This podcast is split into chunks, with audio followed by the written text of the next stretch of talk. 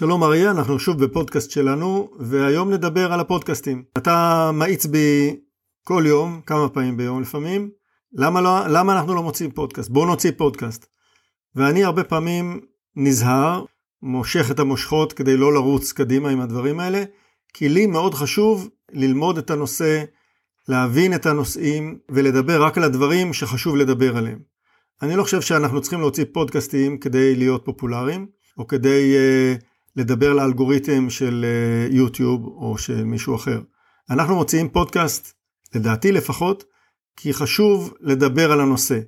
ואנחנו מהתגובות שאתה מקבל ואני מקבל, אנחנו שומעים מאנשים ברי סמכה, רציניים, שאנחנו קולעים למטרה ומדברים לעניין.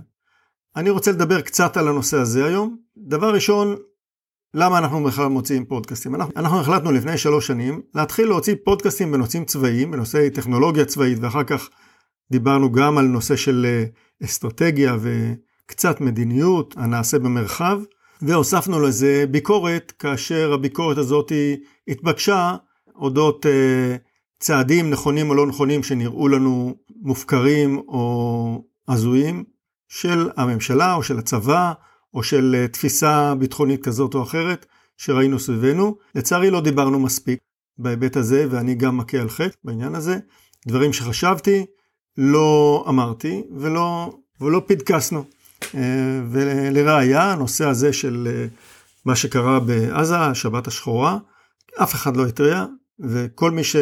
עיניו בראשו והבין קצת את המערכת ושמע וברר והיו לו ילדים בשטח והכל, אם הוא דיבר איתם קצת היה יכול להבין. כאן גם אני שואל וגם אה, אנשים שאני מדבר איתם שואלים, איפה הכתבים הצבאיים? איפה הפרשנים הצבאיים היו? למה אף אחד לא הרים, הרים יד ואמר משהו כאן לא בסדר?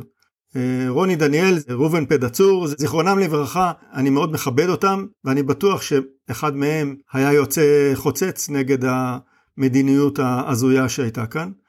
בעניין הזה, אני חושב שהיינו יכולים לעשות יותר. בנוסף לסיקורים שעשינו בפודקאסטים, העלינו לא, מקווה, לא, העלינו לא מזמן אה, פודקאסט על ה... על המלחמה הרב-זירתית שצפויה לנו, בעקבות uh, שיחה שעשה מוטי קידר ביוטיוב, העלה, העלה פודקאסט מאוד מעניין ומאוד מקיף. קידר קיבל המון ביקורת, uh, זלזול וביקורת מאוד לא הוגנת, הוא עמד בה בכבוד, ובסופו של דבר חלק מההתראות שהוא התריע כבר התממשו. הוא לא דיבר על המתקפה של אה, חמאס באופן פרטני, אלא כחלק מלחימה זירתית, ואנחנו צריכים לראות אם זה יגיע או לא. בכל אופן, הוא היה אחד מהנחשונים שכן דיבר על ה... כן התריע נגד הקו הרווח של מערכת הביטחון ושל uh, הממשלה. כן, אני חושב שאתה צודק, היום בדיעבד, אתה מסתכל על uh, הדיונים באולפנים, אז uh, יש שם אנשים שמבינים, יש אנשים שמבינים פחות, אבל כמו שאמרת, אף אחד מהם לא יכול לקחת היום את הקרדיט ולהגיד, לפני חודש, חודשיים, שלושה, אמרנו לכם שזה מה שהולך לקרות.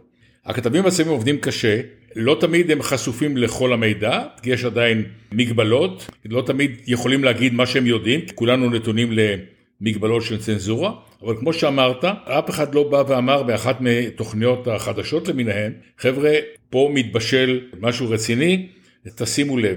כמובן שזה חוכמה של בדיעבד, אבל לדעתי כמו ש... המערכת הצבאית נכשלה פה ללא ספק, היה גם כשל בהבנה מבין אלה שעוסקים בסיקור של מערכת הביטחון, שאף אחד מהם לא התייצב באולפן ואמר חבר'ה, החמאס מטעה אותנו, מרדים אותנו והולך לעשות לנו משהו רע מאוד. כמובן, קל מאוד להעביר ביקורת. אנחנו, כמו שאמרת, נזהרים מאוד במה שאנחנו אומרים. נכון שאני מאיץ בך לעשות פודקאסטים, כי אני חושב שזה חשוב. אתה בהחלט אה, גורם מרסן בעניין הזה, צריך לפעמים קצת אה, לעצור את הסוסים מלרוץ קדימה. אני חושב שאנחנו עושים פודקאסטים בצורה מאוד אחראית, מאוד רצינית. התגובות שאנחנו מקבלים תגובות טובות. ואנחנו נמשיך לעשות את זה בצורה הזאת, השקולה והמדודה. כמובן שאנחנו לא יכולים להגיד את כל מה שאנחנו יודעים, גם אנחנו נתונים תחת, אה, תחת פיקוח של צנזורה, גם בימי שלום ובעיקר בימי מלחמה. אבל אנחנו מנסים לבאר למאזינים שלנו חלק מהנושאים שלא תמיד כולם מודעים אליהם. ולכן אני חושב שיש חשיבות לפודקאסים, ואנחנו רואים לפי מידת ההאזנה להם, שאנשים מאוד מאוד אה, רוצים את הפודקאסטים האלה, ואנחנו לפי דעתי נמשיך לעשות אותם בצורה שעשינו עד עכשיו, ונקווה שאתם אה, תלמדו מהפודקאסטים שלנו על הנושאים החשובים באמת שקשורים לביטחון של מדינת ישראל. אז תודה תמיר גם על הריסון שאתה שם עליי לפעמים בריצה שלי קדימה ואנחנו נמשיך לעשות פודקאסים שלדעתנו מעניינים ונוגעים בבעיות האמיתיות של מערכת הביטחון והביטחון של מדינת ישראל. תודה ולהתראות.